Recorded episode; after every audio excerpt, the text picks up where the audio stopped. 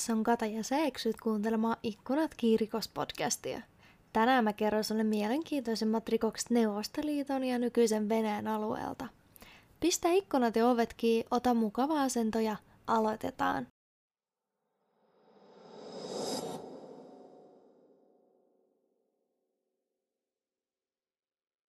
Moikka moi kaikille ja tervetuloa kuuntelemaan Ikkunat rikospodcastin neloskauden neljättä jaksoa.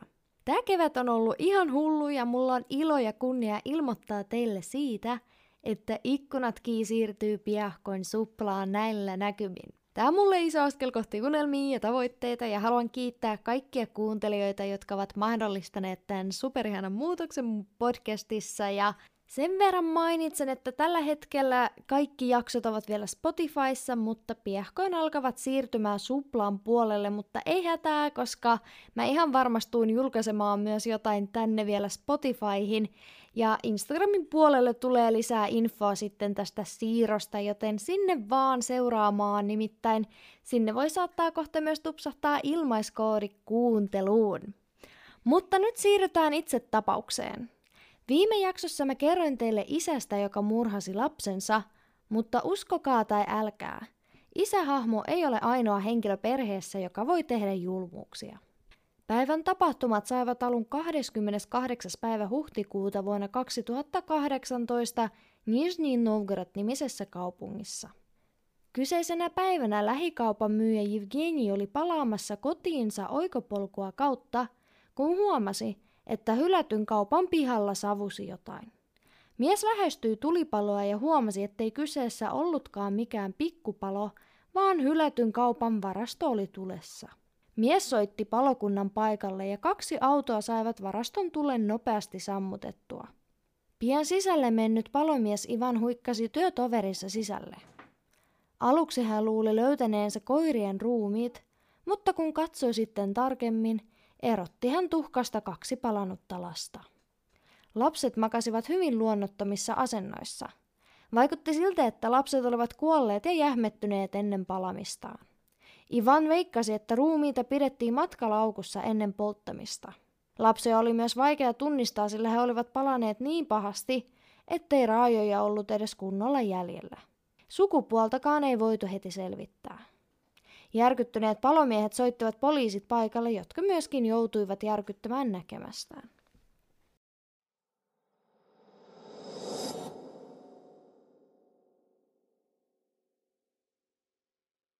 Kauheat uutiset levisivät hyvin nopeasti koko Nizhny Novgorodin alueelle. Tutkinta aloitettiin saman tien ja piiripoliisit tarkistivat tapahtuman lähellä sijaitsevia kyliä.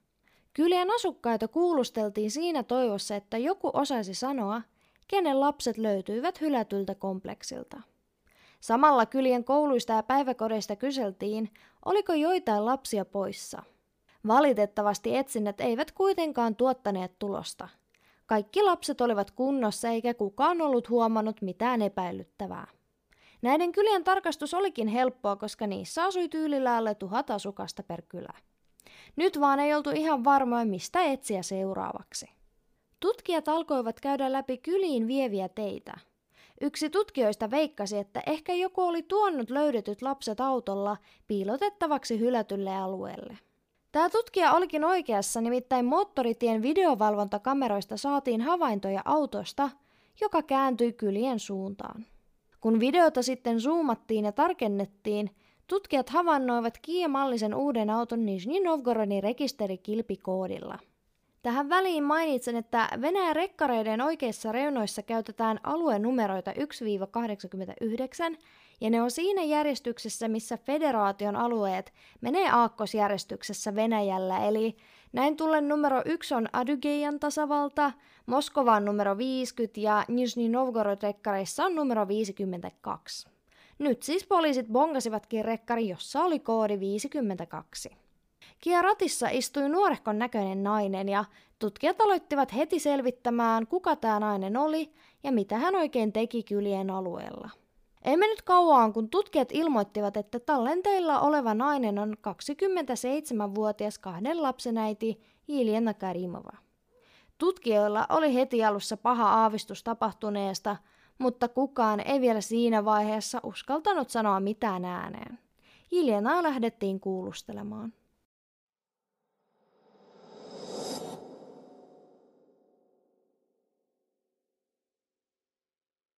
Jiljana Karimova syntyi 22. toukokuuta vuonna 1991 Nizhny Novgorodin kaupungissa.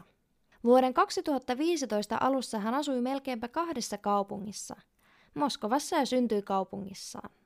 Hän oli naimisissa kahdesti. Ensimmäisen kerran hän meni naimisiin heti lukion jälkeen. Tämä kyseinen avioliitto ei kuitenkaan kestänyt kauaa ja muutama vuotta myöhemmin hän erosi ja muutti Moskovaan. Siellä hän tapasi toisen miehensä. Tämä mies oli Jiljanaa paljon vanhempi ja ulkomaalaistaustalla, mikä ei oikein ilahduttanut Jiljanan äitiä. No kyseisen liiton aikana Jiljana synnytti kaksi lasta, tyttären ja pojan. Muutaman vuoden kuluttua myös tämäkin liitto hajosi sen seurauksen, että perheen isä oli ollut väkivaltainen ja pahoinpiteli vaimoaan. Jiljana oli päättänyt täten hakea eroa ja muutti Moskovaan äitinsä luokse takaisin Nizhny Novgorodiin.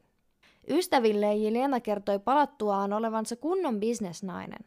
Moskovassa hän oli avannut oman yrityksen ja myynyt kosmetiikkatuotteita. Samalla hän ylläpiti Instablogia. Näin hän selitti suuret tulonsa, joita myös osasi käyttää. Jiljana kävi usein hienoissa ravintoloissa, ylläpiti ulkonäköään käymällä hoitaloissa ja sen sijaan, että ostaisi itselleen auton, hän vuokrasi päivittäin eri hienoja autoja eri auton vuokrausfirmoista. Pian kuitenkin naisilla alkoi tulla taloudellisia ongelmia. Jiljanan tutut kertoivat, että yhtäkkiä naisen tulot vain vähenivät. Tällöin kaikki veikkasivat, että totuus oli se, että kun Jiljana erosi toisesta miehestään, niin hän oli saanut suuren summan rahaa esimerkiksi vahingon korvauksista – Parinhan ero oli ollut hyvin sotkuinen, joten ei mikään ihme, jos sen yhteydessä hän sai mukavan summan rahaa. Nyt kuitenkin tilanne oli se, että rahat alkoivat loppumaan ja Jiljenalla oli kaksi vaihtoehtoa. Mennä töihin tai nostaa lainaa. Nainen, joka oli tottunut yleelliseen elämään, ei missään nimessä halunnut alkaa tehdä matalapalkkaista työtä, joten päätös oli ilmiselvä. Ongelmana oli kuitenkin se, että Jiljenalle voitu myöntää lainaa, sillä hän oli työtön.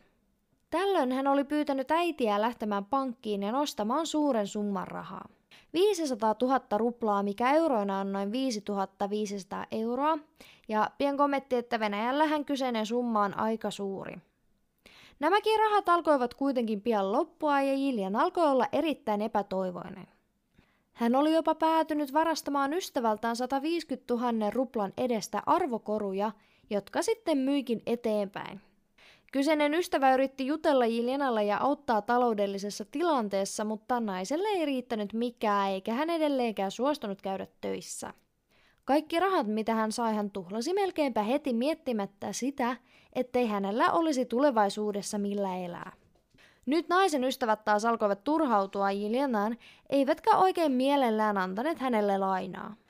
Jiljenahan taas vetosi jatkuvasti siihen, että hänelle on erittäin vaikeaa kahden lapsen kanssa. Heihin menee liikaa rahaa ja näin tullen Jiljena ei pysty elättämään heitä. Tämäkin oli kaikkien ystävien mielestä outoa, sillä Jiljena kävi mielellään edelleen laittamassa ripset tai kynnet kuntoon, mutta lapsille muka hän ei pystyisi ostaa ruokaa tai vaatteita. No nyt kun rahatilanne oli tosiaan tiukka ja velanperijät alkoivat soitella naisen perään, alkoi hän suunnitella lapsiensa murhaa.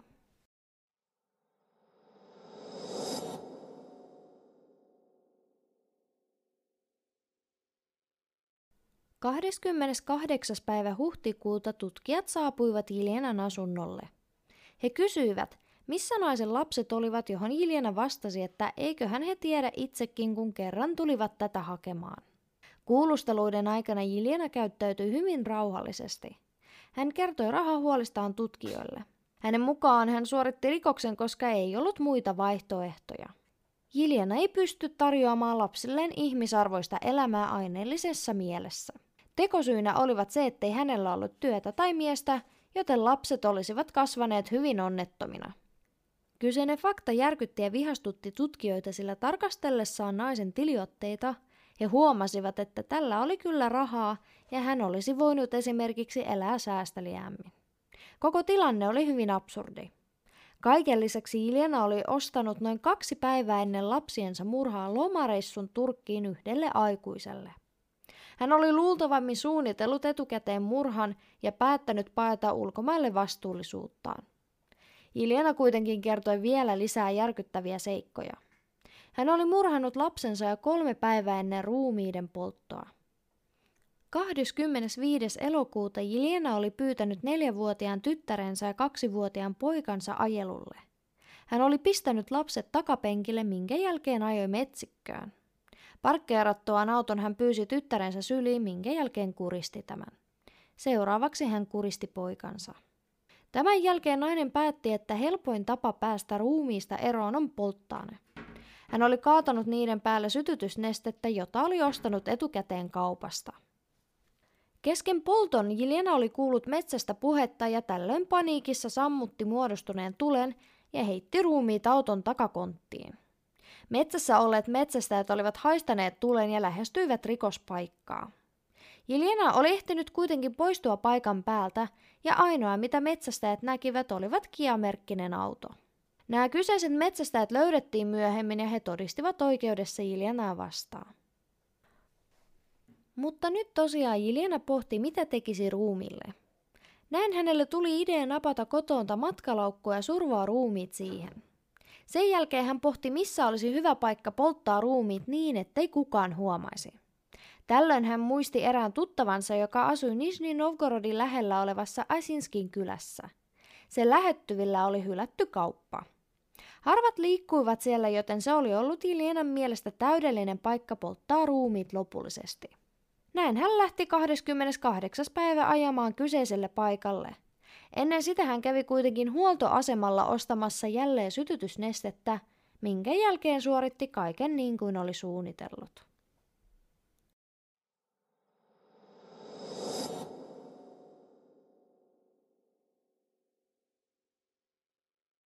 Jiljanan kuulusteluista kului päivä ja tutkijat olivat jo helpottuneet, että tapahtumat ratkesivat noin nopeasti.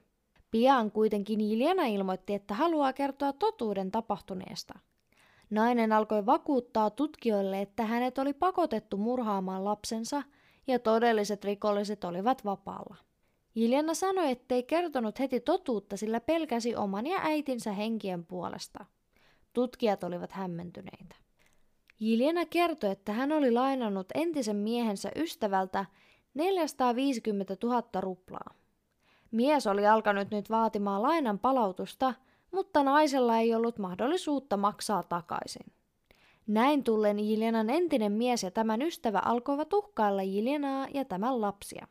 He sanoivat, että tappavat naisen koko perheen ja sitten itse Jiljanan.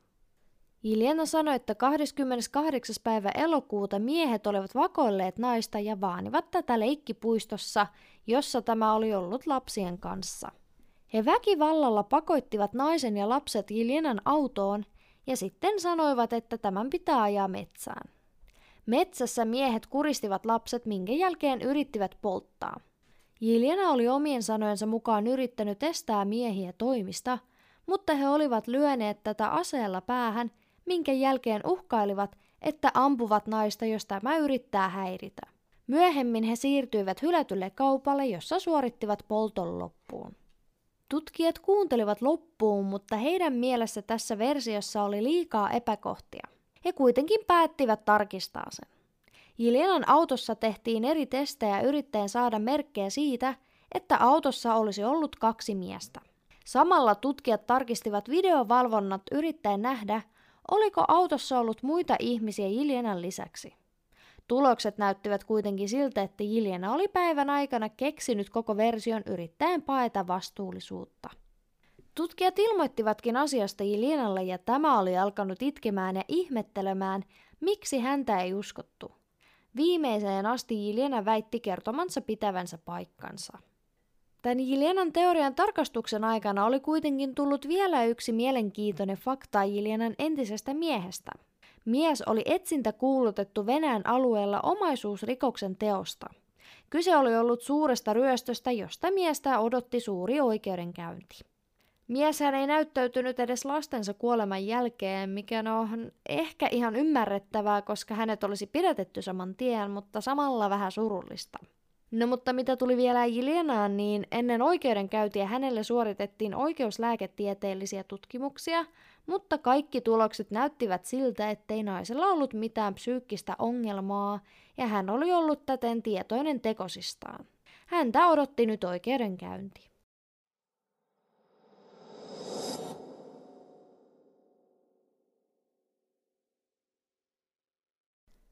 Tapaus järkytti Nizhny Novgorodin asukkaita. Monet olivat jopa valmiita suorittamaan oman käden oikeuden. Tutkijatkaan eivät halunneet uskoa, että äiti olisi voinut tappaa omat lapsensa rahojen takia. No ensimmäinen oikeudenkäynti pidettiin jo 9. helmikuuta 2019. Sen aikana Jiljana itki ja pyysi tuomioistuinta uskomaan häntä ja ymmärtämään hänen tuskansa. Miehet olivat tappaneet hänen lapsensa ja hän kuoli henkisesti heidän kanssaan. No syyttäjä kuitenkin päätti kysyä Jilenalta, että kun hän sitten ajoi huoltoasemalle hakemaan sytytysnestettä, niin miksei hän kysynyt kauppialta apua ja pyytänyt tätä soittamaan poliiseja. Tähän Jiljana vastasi, ettei tiedä. No pian hänelle ilmoitettiinkin, että hänen versionsa miehistä on täyttä valetta, sillä huoltoaseman videovalvontakameroiden tallenteesta näkyy hyvin selvästi Iljanan auton sisälle. Mikä kumma, kun autosta ei näkynytkään kahta miestä, vaan tyhjä takapenkki. Näin tullen oikeus lausui murhan motiiviksi haluttomuuden huolehtia lasten elatuksesta ja kasvatuksesta ja halu olla vapaa ja pitää huolta vain itsestään. Tuomioistuin määräsi Jiljanalle 19 vuotta vankeustuomiota. Tähän muuten sisällytettiin syyte ystävän koruvarkaudesta. Syyttäjät hän olivat toivoneet naiselle 25 vuotta vankeutta – mutta sitten he päättivät ottaa huomioon Jiljenan äidin huonon terveyden ja päättivät alentaa rangaistusta. Tämän lisäksi Jiljena joutui korvaamaan 115 000 ruplaa varastetuista koruista. Osahan niistä oli löydetty ja palautettu omistajille. Kokonaisuudessaan nainen kuunteli tuomionsa rauhassa ja loppulauseessaan sanoi, että tuomarilla ei ole mitään inhimillisyyttä, kun hän ei ymmärrä naisen surua, joka on menettänyt kaksi lasta.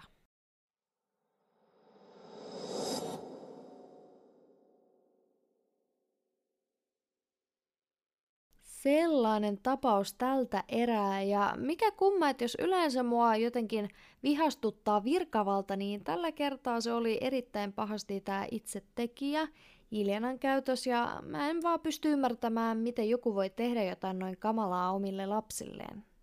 Mullahan ei itsellään toki ole kokemusta, mutta mitä mä tiedän, niin äidilliset vaistot ovat yleensä hyvin vahvoja, ja poikkeuksiakin ihan varmasti on, että jollakin on heikommat ja toisilla vahvemmat, mutta tämä, että murhataan omat lapset, jotta voitaisiin elää ylellistä elämää, niin ei käy ihan mun järkeen.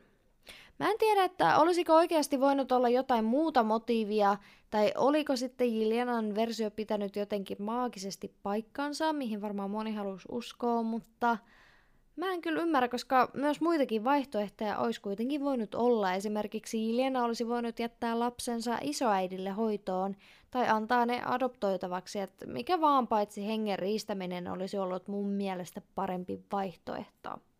Mulla toki kävi mielessä myös se, että jos nainen oli ollut niin veloissa, niin ehkä hän pelkäsi, että velanperijät tulevat hakemaan hänen lapsensa ja siksi hän murhasi heidät ja tässä tapauksessa Jiljana olisi kuitenkin varmaan sanonut asian niin tuomioistuimille, ja mitä ymmärsin, hän ei edes ollut niin suurissa veloissa edes, eli tämäkin versio on vähän tällainen keksitty, sanotaanko näin.